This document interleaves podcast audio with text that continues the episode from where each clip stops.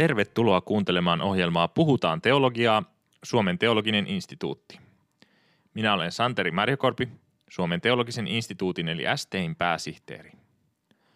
Suomen teologinen instituutti on tutkimus- ja koulutustyötä tekevä laitos, jonka tarkoitus on kouluttaa teologian opiskelijoita ja tukea heitä heidän hengellisessä elämässään sekä pitää esillä raamatulle uskollista teologiaa. STI tekee luterilaisen kirkon ja Suomen hengellisen kentän tulevaisuuden kannalta merkittävää työtä. Tutustu toimintaamme osoitteessa sti.fi ja seuraa STItä Facebookissa, Instagramissa ja YouTubessa. Tänään puhutaan messuyhteisöjen rakentamisesta. Mukana tässä ohjelmassa on kohtaamispaikka yhteisön toiminnanjohtaja Mika Falk. Tervetuloa. Kiitos paljon. Olet pyörittänyt Lahdessa kohtaamispaikkayhteisöä. Kerrotko aluksi meille, minkälainen yhteisö se on ja mikä on sen toiminta-ajatus? No Lahden kohtaamispaikkayhteisö, se on jo tämmöisen nuoren aikuisen ikään ehtynyt, eli vuonna 1998 kun on perustettu, niin pian 24V synttereitä vietetään. Ja ollaan tosiaan Joutjärven seurakunnassa syntynyt yhteisö, seurakunnan omana toimintana syntynyt yhteisö – ja äh, siitä sitten tietysti on monenlaisia vaiheita mat, mat, matkan varrelle mahtunut, mutta on perustettu tämä yhdistys, minkä palkkalistolla itse on, ja kansanlähetys on tullut kumppaniksi jossain kohtaa. Ja, mutta tän, tänä päivänä äh, me ollaan kaikenikäisten yhteisö. Se varmasti kuvastaa meitä paljon, että nollavuotiaasta reiluun yhdeksänkymppiseen ja, ja, ja sille välille kaikkia mahdollista. Paljon varmasti näkyy se, että meillä on lapsiperheitä tosi paljon mukana toiminnassa. Eli kaikenikäisiä lapsia. Just olin vi- äh, leiriä vetämässä, missä oli 150 ihmistä, josta vähän vajaa puolet oli eri-ikäisiä lapsia. Eli kertoo ehkä jotain, eli käytävillä vilisee ja kuuluu ja näkyy se, että minkälainen, minkälainen seurakunta on koolla. Muuten ehkä voi sanoa, että me ollaan, me ollaan aika matala kirkollinen yhteisönä. Äh, meillä on työntekijöitä tosi vähän – Meillä on käytössä laskennallisesti 1,6 henkilötyövuotta ja samanaikaisesti sitten noin sata ihmistä kantaa vastuuta. Eli se kertoo jotain siitä suhteesta, että paljonko on palkattua henkilöstöä ja paljonko ikään kuin niitä tavallisia seurakuntalaisia, kohtaamispaikkalaisia, jotka, jotka käytännössä tekee sitten kaikki ne jutut, mitä meidän yhteisössä on elämää. Ja näitä itse kohtaamispaikkailtoja tai Jumalan palveluksi me kutsutaan kohtaamispaikkailloiksi. Meillä on joka toinen viikko ja meillä on laaja raamattu piiriverkosto ja erilaisia pienyhteisöjä ja, ja leirejä ja monenlaista, monenlaista toimintaa. Yhteisö, joka elää yhdessä, seuraa Jeesusta yhdessä ja ehkä se voisi vielä sanoa, että me ollaan aika Jeesus-keskeinen porukka. Kuulostaa varsin hyvältä. No tämän kevään puolella mediassa on sitten kirjoiteltu laajasti tästä kohtaamispaikkayhteisöstä Lahdessa ja etenkin siinä on ollut teemana se, että seurakunta on jostain syystä, oliko se nyt ensi syksystä alkaen sitten teiltä Joutjärven kirkosta tilat ottaneet pois. Mitä siellä on oikein tapahtunut? Pitkä tarina, en tiedä kuinka pitkästi sitä on tässä, tässä hyvä kertoa, mutta t- tilanne on todella tämä ja, ja se on surullinen tilanne. Ollaan, ollaan semmoisessa paikassa, mihin me itse ei oltaisi yhteisönä todellakaan haluttu, haluttu mennä. Niin kuin tuossa mainitsinkin, niin tämä on seurakunnassa, seurakunnan sisällä syntynyt aikanaan. Ja ja kyllä, kyllä tämä varmaan kulminoituu aika pitkälle siihen, että, että se, joka seurakuntaa johtaa, eli kirkkoherra ja, ja yhdessä tietysti seurakuntaneuvosto, että että että että siinä on tapahtunut vaihdoksia, vaihdoksia tässä vuosien, vuosien varrella – ja, ja käytännössä se on sitten ajanut siihen pisteeseen, että et, et kirkkoherran johdolla aikanaan seurakunta ensiksi itse irtautui tästä toiminnasta, ei halunnut olla, enää olla mukana ja nyt sitten ollaan siinä pisteessä, että koetaan, että tämä, tämä toiminta, jos, jo, jossa mukana olevista iso osa on Joiterveen seurakunnan jäseniä, tavallisia jäseniä, niin ei sitten enää mahdukaan seurakunnan, seurakunnan sisälle. No miltä teidän tulevaisuus nyt sitten näyttää? Mitä toivoisitte, että tässä tapahtuu? No paljon on tapahtunut ja kyllähän me ollaan siis käyty keskustelua nyt Lahdessa muiden seurakuntien kanssa, niin kuin julkisuuteenkin on sanottu, että, että, että me niin kuin nähdään itsemme, että me ollaan luter, luterilaisen kirkon sisällä toimiva yhteisö. me, me ollaan heterogeeninen yhteisö, me on hirveän monen, monenlaisesta taustasta Jeesuksen seuraajia, jotka, jotka yhdessä tätä rakennetaan. Ja tällä hetkellä tilanne näyttää hyvältä. En ole varma kuinka pitkä viive tässä on, kun tämä tulee ulos, että, voi olla, että siinä kohtaa on jo tiedossakin, miten käy, mutta lähiaikoina pitäisi selvitä, että, että mahdollisesti päästään, päästään toisen seurakunnan alueella käytännössä toimimaan, jatka, jatkamaan toimintaan ja, ja löytämään yhteistyötä sen paikallisseurakunnan kanssa, kanssa tehdä. No mitä toivoisit sitten kirkolta laajemminkin, kun olette joutunut tämmöiseen tilanteeseen, niin olisiko tässä ihan tarve tehdä jonkunlaista ohjeistusta tai muuta kirkon puolesta, että tämmöiset ei, ei toistuisi? No, tämä on hirveän hyvä kysymys, koska tavallaan kirkon korkein johto, tai no toki kirkolliskokous on korkein johto, mutta, mutta piispat, piispathan on tämmöistä linjausta jo tehnyt 2017 ja sitä ennenkin keskustelua on käyty. Tavallaan on sanottu, että tämän mukaan toimitaan. On annettu ohjeet Jumalan palvelusyhteisöjen toiminnasta ja, ja, ja, ja tosiaan myös sitä ajatellen, että on erilaisia herätysliikkeitä ja toimijoita, jotka näitä järjestää. järjestää. Että miten ne saataisiin toimimaan, miten ne saataisiin pidettyä kirkon sisällä. Mun mielestä tämä on ollut se niin kuin intentio, se ajatus siinä koko, koko paperissa ja itse arvostan suuresti sitä, että Häkkisen Seppo, joka on meidän hiippakunnan piispa, niin puhuu sen puolesta, että, että kyllähän tälle pitää olla tilaa. Ja ei vaan niin kuin meidän yhteisön tapauksessa, vaan kaiken kaikkiaan, että pitää mahtua kirkkoon erilaisia yhteisöjä. Ja tämä yksi kysymys, mikä kanssa siinä oli pinnalla, kysymys virasta, ää, niin, niin että, että edes se ei niin kuin saisi tulla nyt semmoiksi niin esteeksi, mitä se nyt sitten käytännön tasolla näyttää tulevan. Että kyllähän se on sitten haaste, että – kirkkoherroilla on paljon valtaa, neuvostoilla on paljon valtaa, mitä tulee varsinkin sitten tämmöiseen niin kuin tilojen käyttöön, kuka saa tulla ja kuka ei saa tulla ja, ja, ja muuta. Ja se iso haaste on just tämä, minkä, minkä uhrina, jos näin voi sanoa, mekin nyt ollaan, että et, et, et riittää, että et, et, et ratkaisevat henkilöt vaihtuu. Mm. Ja yhtäkkiä sitten se, mikä, millä on ollut kotipaikka-oikeus, niin sitten sitä ei enää olekaan. Ja se on hirveän surullista en muista, mikäköhän tämän henkilön nimi oli. Taisi olla Sanalehden juttuja, vähän vastaavan tyyppistä tuolta ehkä Itä-Suomen puolelta. Kerrottiin upeasta toiminnasta, mikä oli alkanut. Ja sitten vaan ratkaisevat vaihdokset ja se toiminta niin kuin käytännössä loppu kuin seinää. Tästä voisikin kysyä tämmöisen laajemman kysymyksen, että näyttää tosiaan siltä, että Suomessa on viime vuosina syntynyt tämmöisiä erilaisia messuyhteisöjä ja niitä on aktiivisesti pyritty rakentamaan – mutta sitten toisaalta on tämmöistä vastavirtaa, jossa niitä on, niiden toimintaa on pyritty rajoittamaan, ne nähdään jonkinlaisena kilpailevana toimintana ja tämmöinen diskurssi, niin miten itse näet tämän, että kumpi puoli tässä päätyy, päätyy voitolle, että sy- meneekö nämä messuyhteisöt vastustuksesta huolimatta eteenpäin vai, vai, vai aletaanko niitä kontrolloida entistä kovemmin? Hyvä kysymys, vaikea kysymys. En tiedä, että onko on ihan sillä paikalla, että koko, koko meidän valtakunnallista niin kuin keskustelua osaisin kommentoida, että missä mennään. Kyllä mun vahva toive toki on, että, että se elintila löytyisi ja Pöyhösen Timo, joka, joka kanssa paljon näistä yhteisökysymyksistä on, on kirjoittanut ja käy aktiivisesti keskustelua eri saroilla, että, että, että kirkon ei ehkä tarvitsisi pelätä niin kuin liian paljon sitä. Että, että tietyllä tavalla, jos, jos siellä on elinvoima – se on Jeesus keskeistä, se on raamattu sitoutunutta, niin, niin se niin kuin lähtee kasvuun. Jos siellä taas sitä ei ole, niin todennäköisesti se kuihtuu, kuihtuu pois. Et jotenkin luonnonvalinta kuulostaa pahalta sanalta, mutta, mutta, mutta et se ikään kuin sama, sama niin kuin näkyy siellä, että onko siellä se hengellinen elämä, mikä tarvitaan, että se syk- sykkii ja tavoittaa ihmisiä, koska kyllä mä uskon, että ihmiset, jotka on hengellisesti nälkäisiä ja janosia, niin kyllä ne löytää siihen pöytään ja, ja siihen paikkaan, missä, missä hengellistä ravintoa on tarjolla. Eli tämä rappi kamali, eli vanha neuvo, että jos se on Jumalasta, niin se menestyy, jos se ei ole, niin se kuolee itsestään pois, että niitä ei tarvitse rajoittaa sillä erikseen. Että. Kyllä, juuri näin. Ja, ja ehkä se, mitä mä itse kaipaisin, kaipaisin tässä kohtaa, että todella olisi tämä, että jos piispoilla on jokin näkemys, niin että se pystyttäisiin viemään nyt sitten myös tähän niin kuin paikallisseurakuntatasolla asti. En tiedä, mitä se käytännössä tehdään, mutta, mutta kaipa, kaipa he kirkkoherrojen kanssa keskustelua varmasti käyvät, että miten, miten niitä keskusteluja käydään, että se elintila, jos se tahdotaan, niin se rakennetaan. No, miten näet herätysliikkeiden messuyhteisöjen tulevaisuuden?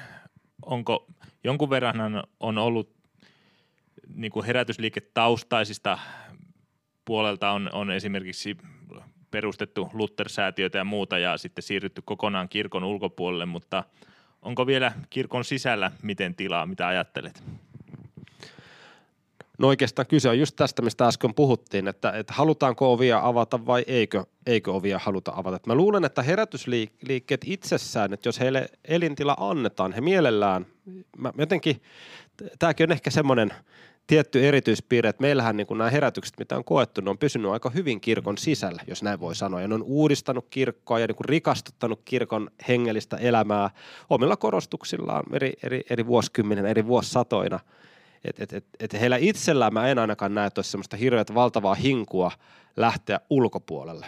Mutta samanaikaisesti mä kyllä uskon, että jos heille ei anneta kir- niin elintilaa kirkon sisältä, he rakentaa sitten ulkopuolelle se, mitä ta- kokevat, että Jumala heitä kutsuu toimimaan.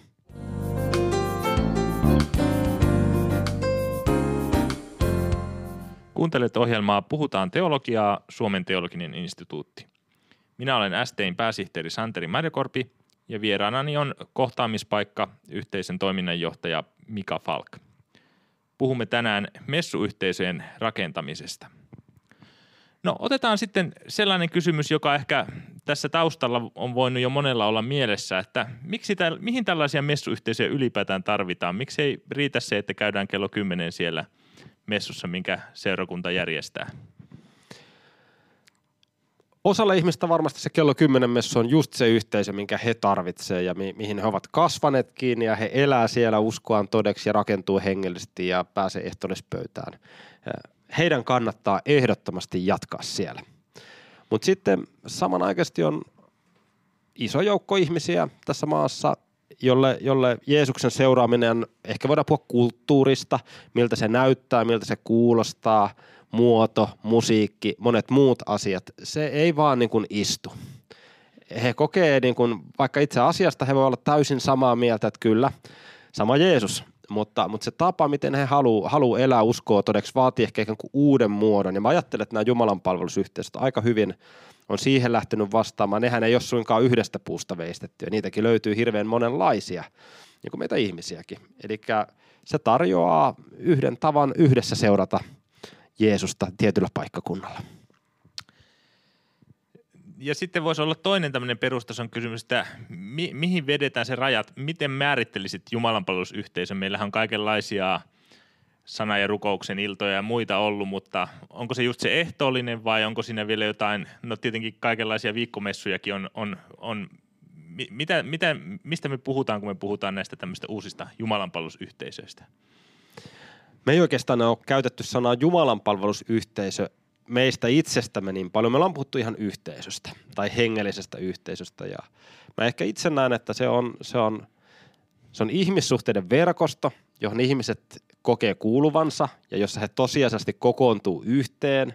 Se on vähän kuin suuri perhe, joka yhdessä, yhdessä seuraa Jeesusta ja kokoontuu yhteisen alttarin äärelle myös, myös siihen ehtoollispöytään ja, ja sanan äärelle. Että mä näen, että se on jotakin tämän kaltaista ainakin itselleni. Se ehtoollinen on niin kuin yksi osa sitä, mutta se ei ole kysymys vaan mitä tapahtuu sunnuntaisin, vaan, vaan se on paljon isompi kuin ihminen kuuluu yhteisöön. Hän kuuluu siihen isoon perheeseen, missä ollaan kiinnostuneita toisistamme tai eh, ehkä semmoisen niin eron, eron niin kuin tämmöisen hengellisen tilaisuuden ja yhteisön välille vaikka tulee siinä, että jos hengellisen tilaisuuteen tulee henkilö, kellä on, on, on elämässä tosi vaikea vaihe ja, ja hän tarvitsisi, että jotkut vaikka tulisi tulis auttaa häntä niin kodos, kotona siivoamisessa. Hän todennäköisesti ei tule saamaan sieltä tästä apua. Mutta jos hän kuuluu johonkin yhteisöön ja ihmiset saa kuulla, että hän tarvitsee elämässä apua, niin hän aika varmasti on iso joukko ihmisiä, jotka lähtee auttamaan. Eli hän kuuluu tavallaan siihen verkostoon, missä ihmiset tietää, mitä hänelle kuuluu, ja eletään sitä uskoa todeksi yhdessä. Hyvä. No, sä oot monta vuotta ollut toiminnanjohtajana tämmöisessä yhteisössä. Mitä kaikkea taitoja tarvitsee? Mitä sinne pitää ottaa huomioon, kun tämmöistä messuyhteisöä pyörittää tai yhteisöä? No mä luulen, että varmaan yhteisön vetäjäkin voi olla varustettu hirveän monenlaisilla lahjoilla, että ei ole olemassa semmoista stereotyyppistä optimaalista yhteisön vetäjää. Mun oma tausta on, ää, kirkon nuorisotyössä. Mä oon valmistunut kirkon nuorisotyöhön aikanaan ja mä ajattelen, että se nuorten, nuoren yhteisön, jos se voi ehkä näin sanoa, mä ajattelen, että usein ää, seurakunta nuoret on tietynlainen yhteisö, jotka elää sitä elämää yhdessä todeksi, kokoontuu yhteen. Ja, ja mä ajattelen, että se on antanut hirveän hyvän pohjan. Itse mä määrittelisin, että yhteisön vetäminen on pohjimmiltaan, mä en tykkää tästä sanasta, mutta se on vapaaehtoistyön johtamista. Eli sitä just, että, että, että miten, miten saadaan eri ihmiset seurakunnassa palvelemaan niillä lahjoilla, mitä Jumala on heille antanut. Puhutaan armolahjoista, puhutaan tavallisista lahjoista, eli miten, miten saadaan kaikki osallisiksi ja jäsenet oikeille paikoille. Tästähän Paavali vaikka Efesolaiskirjeessä kirjoittaa, että seurakunnalla on annettu tietyt työntekijäryhmät, jotta he varustaisivat koko seurakunnan Kristuksen ruumiin palvelutyöhön. Tämä on ehkä semmoista niinku työn ydintä, ää, ja toimii itse asiassa aika hyvin Evolut kirkossa niin kuin nuorissa seurakunnissa, jos ajattelee niin kuin isosuuden vaikka käsitettä, että miten se toimii, miten nuoret saadaan sitoutettua ja toimimaan isosina ja muuta. Ja nyt tämä saman tekeminen vaan sitten ikään kuin aikuisten maailmassa, niin sitä se ainakin itselle, itselle on. Mutta toki monenlaisia taitoja, että pääsee opettamaan niin aikuisia, erikäisiä lapsia, ää, tämmöinen podcastienkin tekeminen ja, ja te, erilaisten teknisten laitteiden kanssa toimiminen, se on tullut tutuksi tässä varsinkin pari viime vuoden aikana ja paljon, paljon se on, voisiko sanoa, että ihmisten kanssa elämistä. Yksi mun ystävä, joka meidän yhteisössä käy, äh, ollut pitkään lähetystyössä myös Japanissa, niin, niin totesi, kun hän oli vähän aikaa katsellut tätä mun, mun tekemistäni, niin, että Mika, että sähän elät kuin lähetystyön tekijä. Ja me käytiin keskustelua siitä, että tietyllä tavalla yhteisön vetäjä elää niiden ihmisten keskellä – ketä siinä yhteisössä käy ja siihen liittyy monenlaista kohtaamista, jotka osa on hengellisempiä ja osa sitten vähemmän hengellisiä arkista tekemistä olemista. Hyvä. No mä tartun vielä tuohon, sanoit, että se yhteisön, tai se on aika keskeistä, että saadaan ne ihmiset sinne oikeille pelipaikalle ja osallistettua ja mukaan, niin miten se käytännössä tehdään? Miten ne ihmiset saadaan sitoutumaan ja toimimaan siinä yhteisössä? No kyllä mä sanoisin, että varmaan, varmaan ehkä, ehkä suurin yksittäinen tekijä, että joku kantaa jostakin vastuuta on se, että joku on häntä aikanaan pyytänyt siihen. Et, et kyllä se niinku lähtee siitä ja, ja nimenomaan ehkä pyytänyt henkilökohtaisesti.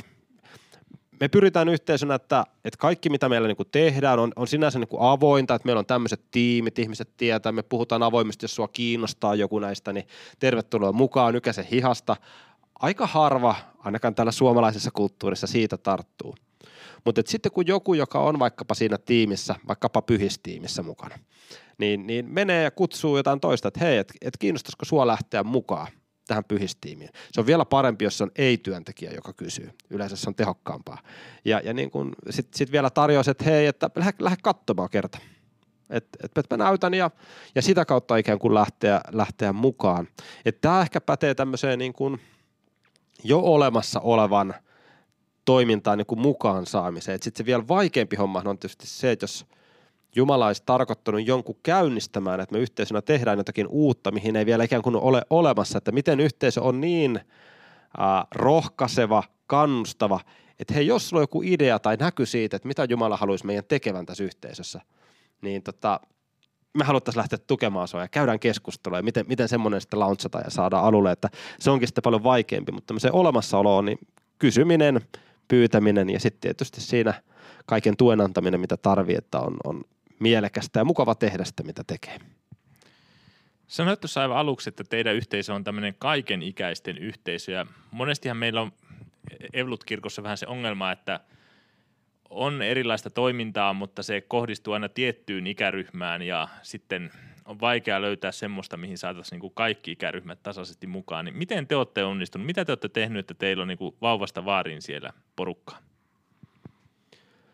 No yksi tekijä varmaan on se, mikä mun mielestä on ollut hirveän varhain meidän yhteisössä, mitä, mitä tiedän sen historiaa. Että siinä on saatu tämmöisen ydintiimiin tai siihen joukkoon, joka suunnittelee toimintaa – niin sitä ikäryhmää, missä näitä lapsia on aikanaan ollut. Eli nyt jos me ajatellaan, että, että 24 vuotta sitten, niin minkä ikäisiä ne lapset nyt on? No nehän on, nehän on meikäläisen omaa ikäluokkaa melkein tai muuta, liki, liki sitä ikäluokkaa.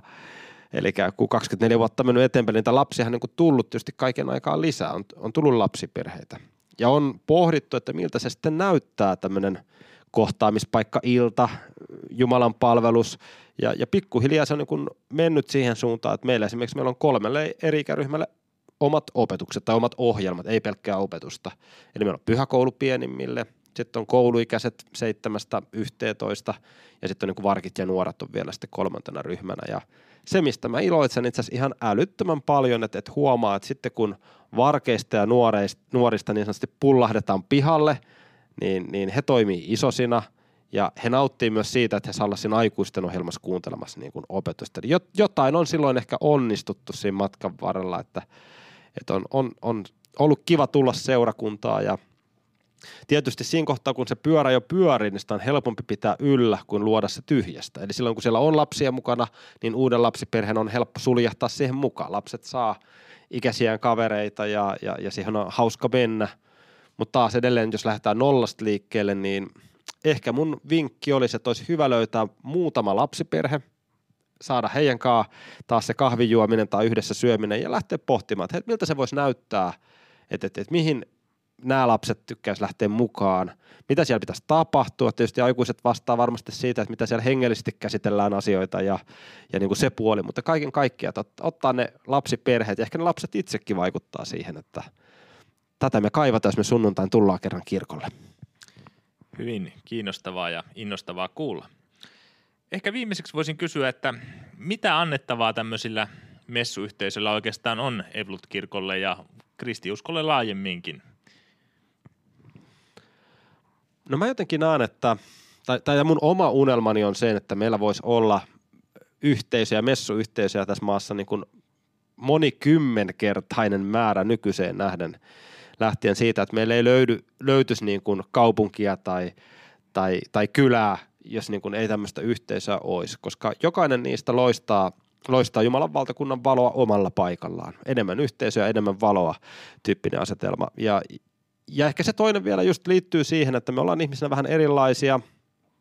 Öö, lähtien vaikka pelkästään tämä kysymys musiikista, se on, se on, se on todella mielenkiintoinen, että mitä, mitä sen hengellisen musiikin pitäisi olla, vaikka mitä siellä lauletaan. Me ollaan kasvettu erilaisissa perinteissä tai puhumattakaan siitä, että jos henkilö, henkilö niin vaikkapa aikuisiällä löytää uskon Jeesuksen, että minkälaiseen yhteisöön hän on helpoin tulla tai se itse prosessi, mitä hän ehkä käy siinä sitten joitakin viikkoja, kuukausia, vuosia – ja, ja hän tulee johonkin yhteisöelämään mukana, että, että resonoiko se niin kuin millään tavalla. Ja jos meillä on yhteisöjä enemmän, niin silloin meillä on ikään kuin rikkaampi tarjonta että, ja paremmat mahdollisuudet, että me löydetään semmoinen yhteisö, mihin hän hyvällä tavalla löytää paikkansa. Eli kyllä tämä pohjimmiltaan on kyse missiosta, Jumalan missiosta tässä maassa, että, että ihmiset oppis tuntee, kuka Jeesus on. Siihen me tarvitaan yhteisöjä lisää.